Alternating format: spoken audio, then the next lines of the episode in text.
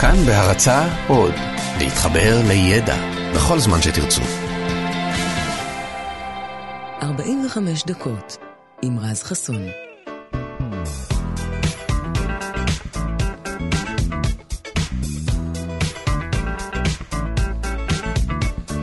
בוקר טוב לכם, אנחנו 15 אחרי 6, כאן תרבות, 104.9, 105.3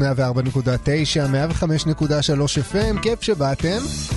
כל אחד מאיתנו זה הזמן להתוודות, מכור לאיזה הרגל מגונה שהוא אימץ לעצמו מתישהו. עכשיו, חלק מההרגלים המגונים הם ממש ממש מגונים, הם גם די דוחים, אבל אחד הסבירים שבהם הוא פקירה של האצבעות, או איך שאנחנו קוראים לזה, קנקים. זה לא הרגל מגונה כל כך חריג, רוב הסיכויים שאם אתם לא מוצאים קנק עם האצבעות שלכם, אז אתם בטוח מכירים מישהו, או כמה מישהוים אפילו, שמכורים לזה ממש בכבדות, שבכל רגע פנוי מעקמים, מושכים ומועכים את האצבעות שלהם עד שיוצא מהן הצליל המשחרר הזה, או שקצת מצמרר אתכם.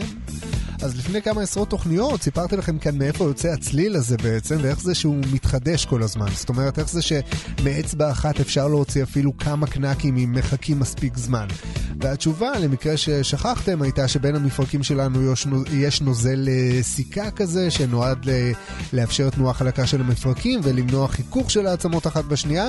אז בנוזל הזה, הנוזל הסינוביאלי, יש גזים, וכשאנחנו מותחים את המפרקים אנחנו יוצרים בעצם שינוי בלחץ הגזים, ולפעמים התפוצצות של אה, בועות אוויר מתרחשות שם, וזה מה שיוצר אצלי לקנק. עכשיו, מה שלא הזכרתי אז, זה האם זה מזיק לבריאות. כי בטח יש לכם איזה דודה או אימא שיושבת לכם על הראש, ואומרת לכם, תפסיקו לעשות את זה, זה ידפוק לכם את האצבעות. אז את התשובה לשאלה הזו מספק חוקר בשם אה, דוקטור אה, דונלד אונגר, שבמשך 60 שנים, 60 שנים, הקפיד להוציא קנק עם האצבעות אבל רק מאלה של יד שמאל. רק uh, כדי שהוא יוכל להשוות אחר כך בין הפרקים שלה לבין אלה של יד ימין. אז אם גם אתם מכורים כבדים לקנקים, אתם יכולים להיות רגועים לגמרי ולהמשיך לעשות אותם. המחקר של אונגר גילה שהוצאת קנק עם האצבעות לא מזיקה למפרקים או לסחוס, אה, והמצב שלהן יהיה זהה אם תוציאו מהן קנקים, אם לא תוציאו מהן קנקים, זה לא ממש משנה. אז המחקר הזה אגב זיכה את אה, פרופסור אונגר בפרס איגנובל בתחום הרפואה, שזה להזכירכם פרס שמוענק אה, בכל שנה למחקרים משונים טריוויאליים או מיותרים לחלוטין. אז הנה, זה עזר לכם רק להבין שאתם יכולים להמשיך לעשות רעשים מהאצבעות בבטחה, שום דבר רע לא יקרה להן. וזאת הידיעה הפותחת שלנו ל-45 הדקות הקרובות, שיהיו מלאות גם בדברים מעניינים וגם במוזיקה שערך לנו גדי לבנה. אה, ירדן מרציאנו, היא אוספת לנו את התוכן, לי קוראים רז חסון, ואנחנו פותחים שעון. 45 דקות יוצאות לדרך.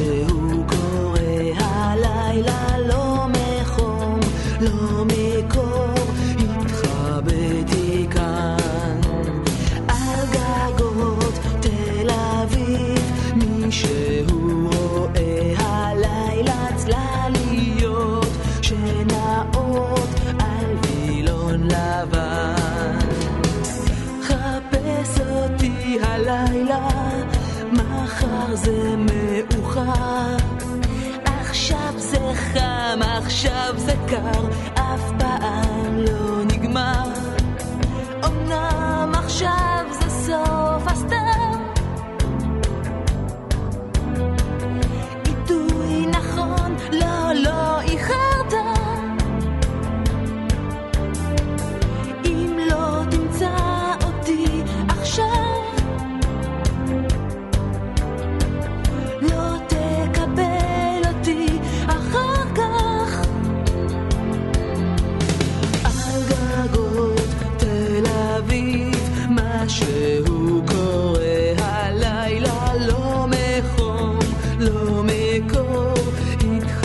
poética.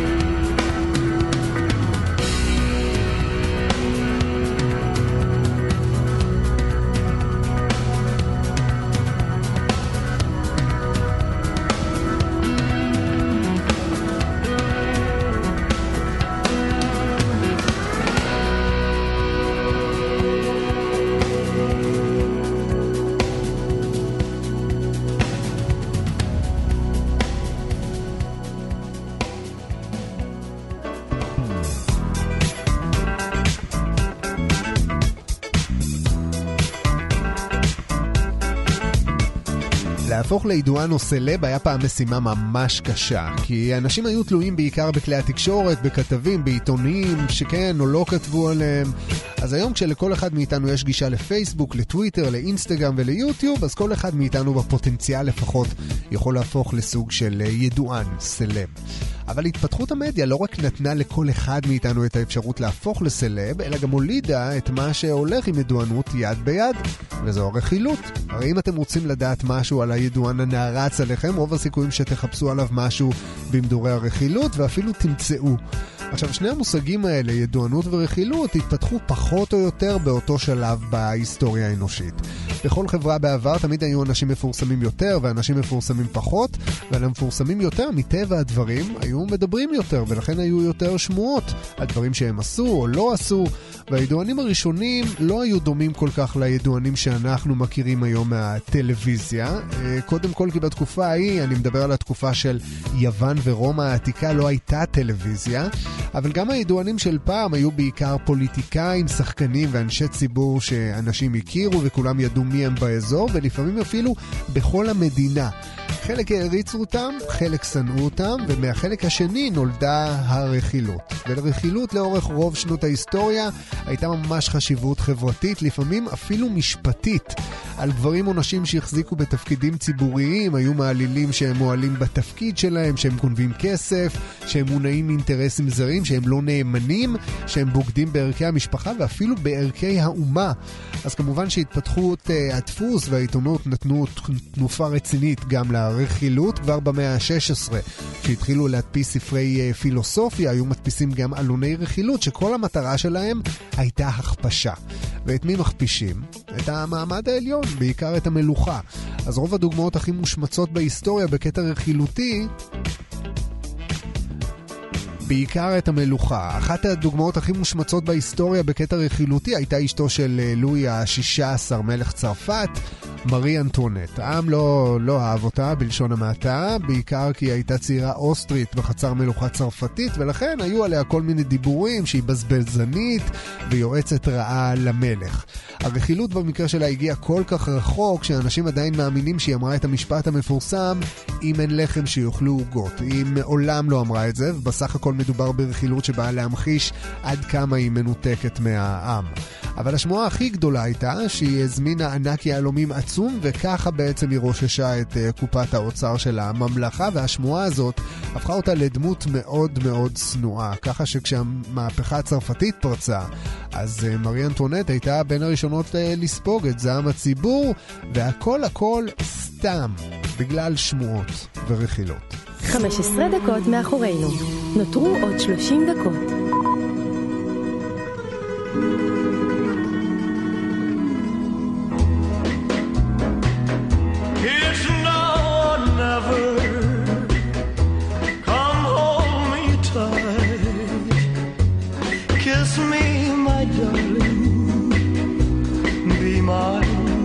It's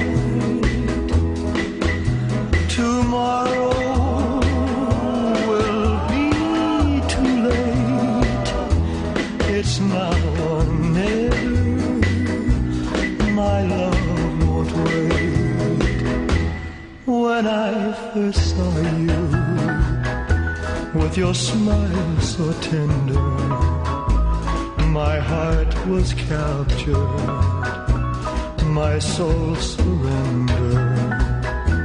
I spent a lifetime waiting for the right time. Now that you're near, the time is here at last. It's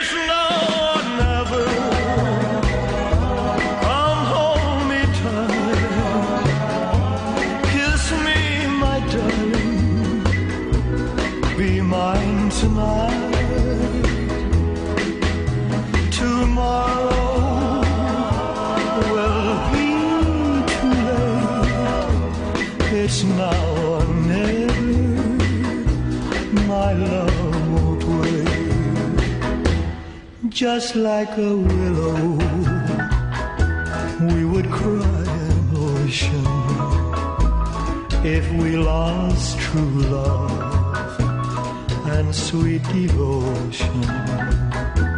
Your lips excite me. Let your arms invite me. For who knows when we'll meet again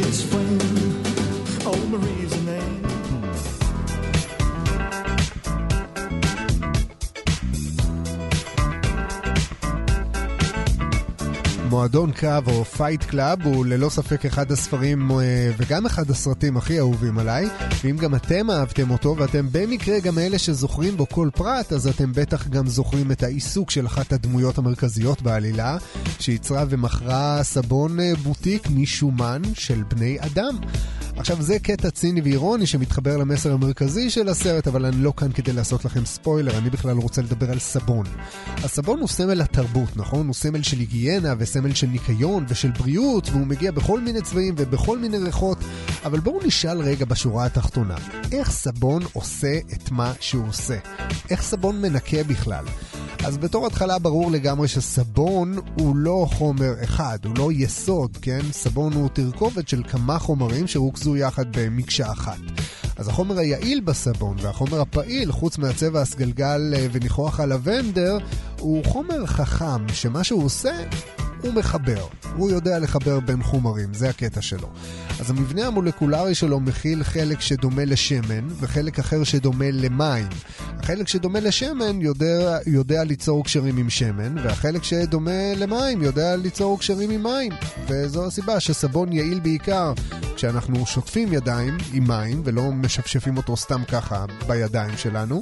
והתוצאה היא חיבור של כל החומרים האלה ביחד, ככה שהלכלוך נקשר לשומן ואז נשטף מהאור שלנו במים. עכשיו, התיאור הזה בטח נשמע לכם כל כך נעים וכל כך נקי, שהדבר הראשון שבא לכם לעשות זה ללכת עכשיו ולשטוף ידיים, נכון? אז זהו שזה לא רע לשטוף ידיים מדי פעם, זה אפילו טוב כמובן, בעיקר אם בדיוק יצאתם מהשירותים, או אם אתם מתיישבים לאכול, או שסתם לא שטפתם ידיים במשך כל היום, אם זה קרה, אז אוי ואבוי, כן? אבל לכו תעשו את זה. לא צריך להגזים בכל מקרה, כי חוץ מלכלוך, הידיים שלנו מלאות גם בחיידקים טובים ובשומן uh, טבעי חיוני, שחשוב שהוא יישאר עלינו. ולמרות שנדמה שסבון הוא מוצר תעשייתי בעיקר, אז החומרים הפעילים בסבון מצויים גם uh, בצורה הטבעית בטבע. כמו למשל לציטין סויה, שאם זה מוכר לכם, בטח שמתם לב שהוא מופיע לפעמים ברשימת המרכיבים של כל מיני uh, מוצרי מאכל, והתפקיד שלו בתרכובת של המוצרים האלה הוא לחבר בין השומן לבין המים, בין השמן לבין המים יותר נכון, וגם חלמון של ביצה למשל, עושה בדיוק את אותו הדבר. עכשיו, זה לא אומר שאתם צריכים לשטוף עכשיו ידיים בביצים, אבל לכו תדעו מתי תיתקעו בלי סבון ועם תבנית ביצים אחת שלמה. אז uh, תדעו לכם שאפשר לעשות את זה גם עם זה. אם העובדות שלנו מעניינות אתכם ואתם רוצים לשמוע עוד כי זה מגניב ונחמד לכם על הבוקר או בכל זמן אחר, אז uh, אתם מוזמנים uh, להוריד את האפליקציה שלנו מחנויות האפליקציה, אז תיכנסו כבר עכשיו לגוגל פליי או אפסטור, uh, תחפשו אותנו, אנחנו נקראים כאן עוד, OD. ותוכלו להאזין גם ל-45 דקות וגם לשאר הפודקאסטים של כאן תרבות וגם לשידור החי שלנו. אנחנו שם ואתם מוזמנים.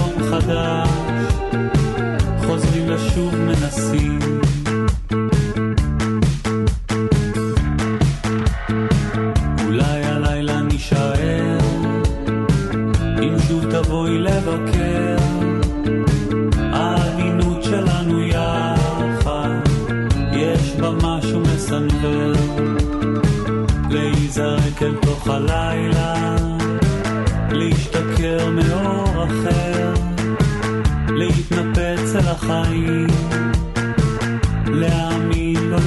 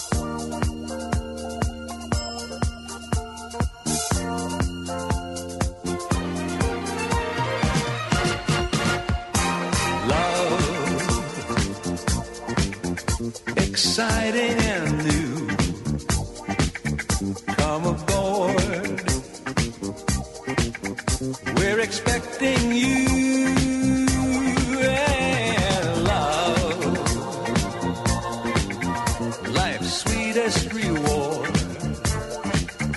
Let it flow. It floats back to you.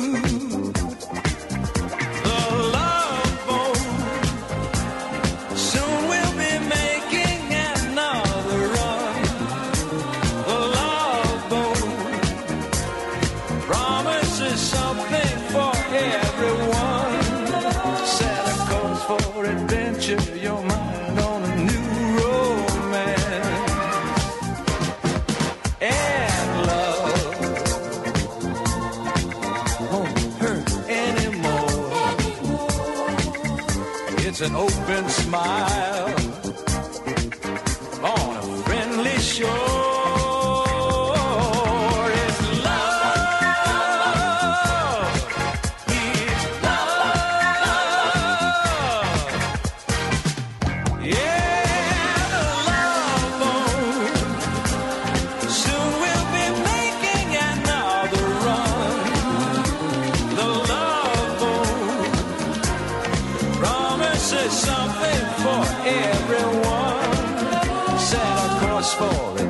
Yeah.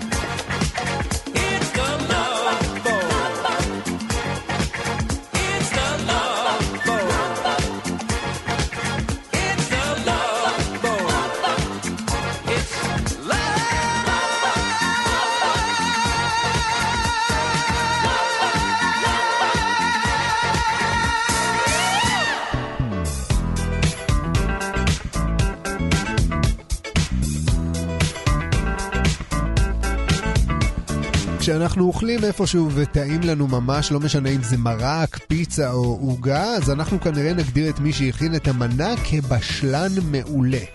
עכשיו, מאוד מאוד יכול להיות שהוא באמת מעולה, אבל לא בהכרח בשלן. כי בישול הוא רק אה, אחת מארבע שיטות אה, שונות של אה, עיבוד מזון, ולא כל סוג של הכנת מזון. אתם מבינים? לא כל סוג של הכנת מזון היא בישול. בישול הוא בעצם צורת עיבוד מזון שנעשית בסיר עם מים או שמן. אנחנו מכירים גם צלייה, שהיא בעצם עיבוד מזון על אש גלויה, ולשיטה הזאת לא קוראים בישול. זה לא סתם שלמנה מבושלת ולמנה צלויה אין את אותו הטעם. בנוסף לשתי אלה ישנה גם אפייה, שהיא בעצם צורה שבה מכניסים מזון למתקן מאוד מאוד חם, אבל ללא אש גלויה וללא נוזלים. וצורה רביעית שנקראת התססה, שהיא בעצם צורת עיבוד מזון די טבעית, והיא קורית לרוב די מעצמה בפיקוח, נקרא לזה. אז אלה הן ארבע השיטות היחידות שנעשה בהן שימוש לעיבוד מזון לאורך ההיסטוריה האנושית, וכל צורה אחרת שאתם מכירים לעיבוד מזון נופלת באחת הקטגוריות האלו.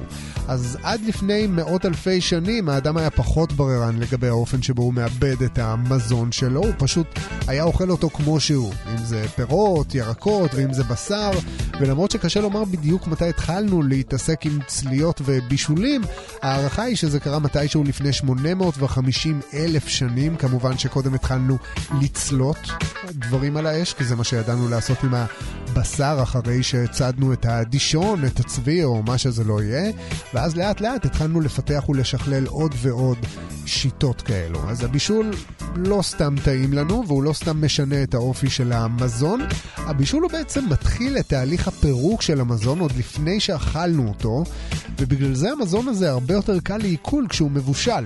עכשיו, סוג של עיכול חיצוני כזה מחוץ לגוף, אם תרצו.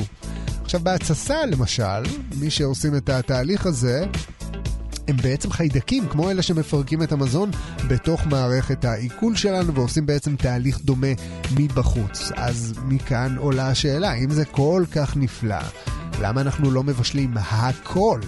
אז התשובה היא שהכל צריך להיות מדוד. הבישול לא רק הופך את המזון לקל לעיכול, הוא גם הורג על הדרך כל מיני אנזימים חשובים שנמצאים במזון, הוא פוגע בוויטמינים, ולכן אנחנו צריכים ליצור איזון בין מזון טרי שאנחנו מעכלים, כמו פירות וירקות, לאוכל אה, מבושל שמגיע אלינו, לצלחת, חצי מעוקל. 30 דקות מאחורינו. נותרו עוד 15 דקות. בקפה ורד יושבת גברת ומספרת סיפור. אוספת רגליה מראה ירחיה לידיעת הציבור. אומרת פריז בשנה שעברה לא בן אדם זה ברור. פותחת כפתור בחולצה שנראה את הלב השבור. מה יש לך, גברת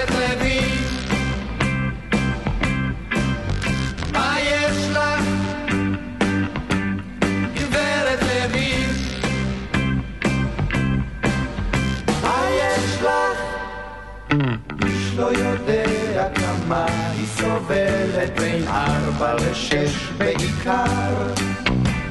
אחר כך היא שני מספרים מצלצלת בוכה טלפונים חימר היא למדה פילוסופיה באופן פרטי. ומתה לדעת יותר. הרבה אנשים כבר קראו לה אשתי והלכו למקום אחר.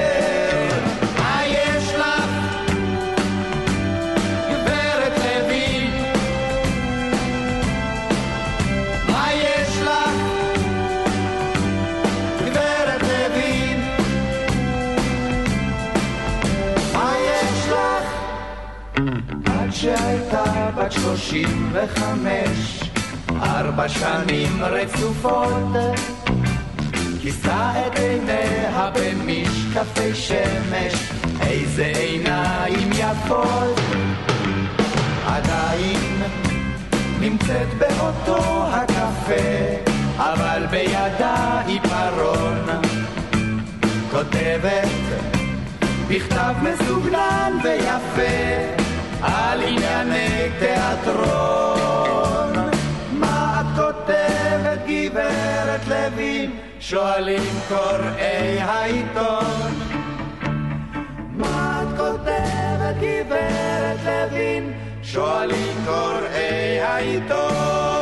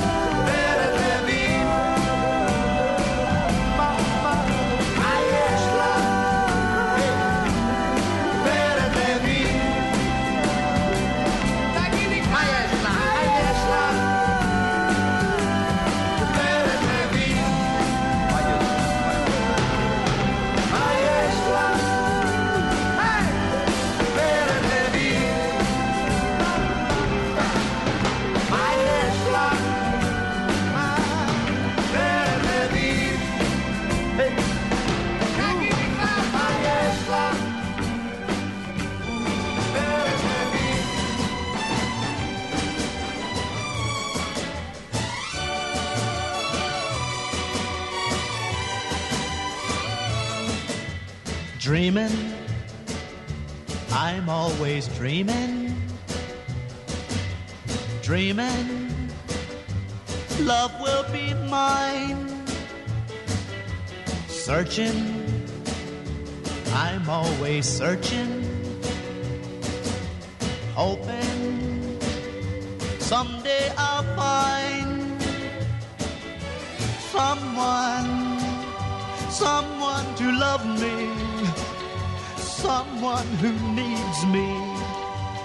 But until then, well, I'll keep on dreaming, keep right on dreaming, dreaming till my dreaming comes true.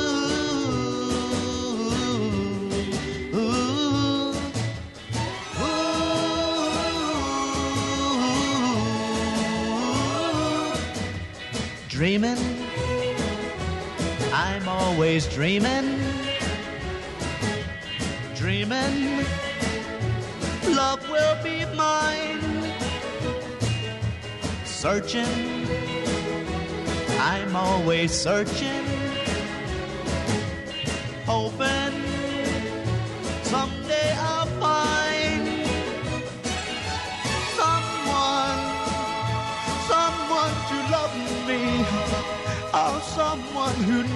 me. But until then, well, I'll keep on dreaming, keep right on dreaming, dreaming till my dreaming comes true.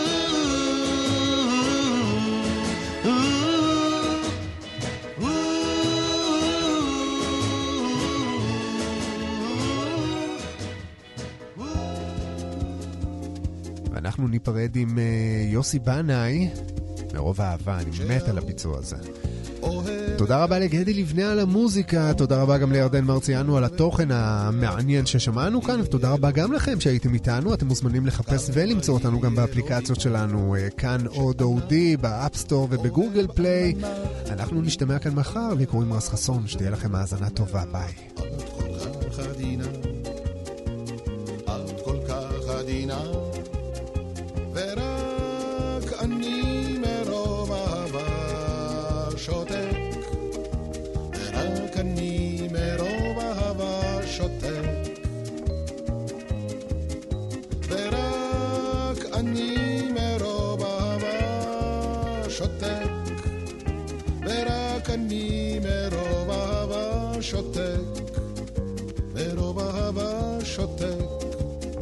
שותק.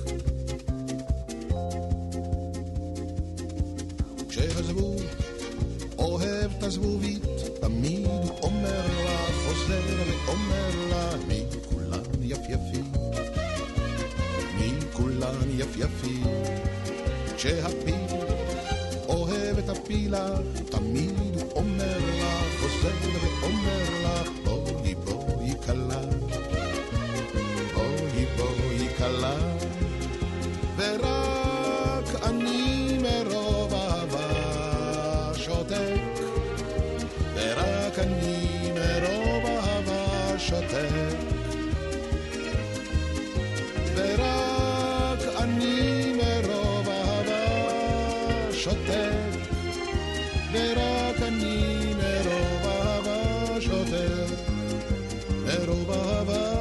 שותק, שותק. כשמלאך אוהב מלאכי, תמיד הוא אומר לה, חוזר ואומר לה, אל תחי חתיכי, אל תחי חתיכי. כשהפסיק אוהב את הנקודה, תמיד הוא אומר לה, חוזר ואומר לה, שהוא פסיק על ידה, פסיק על ידה, ורק אני מרוב אהבה שותק, ורק אני מרוב אהבה שותק, ורק אני מרוב אהבה שותק. ורק אני מרוב אהבה שותק,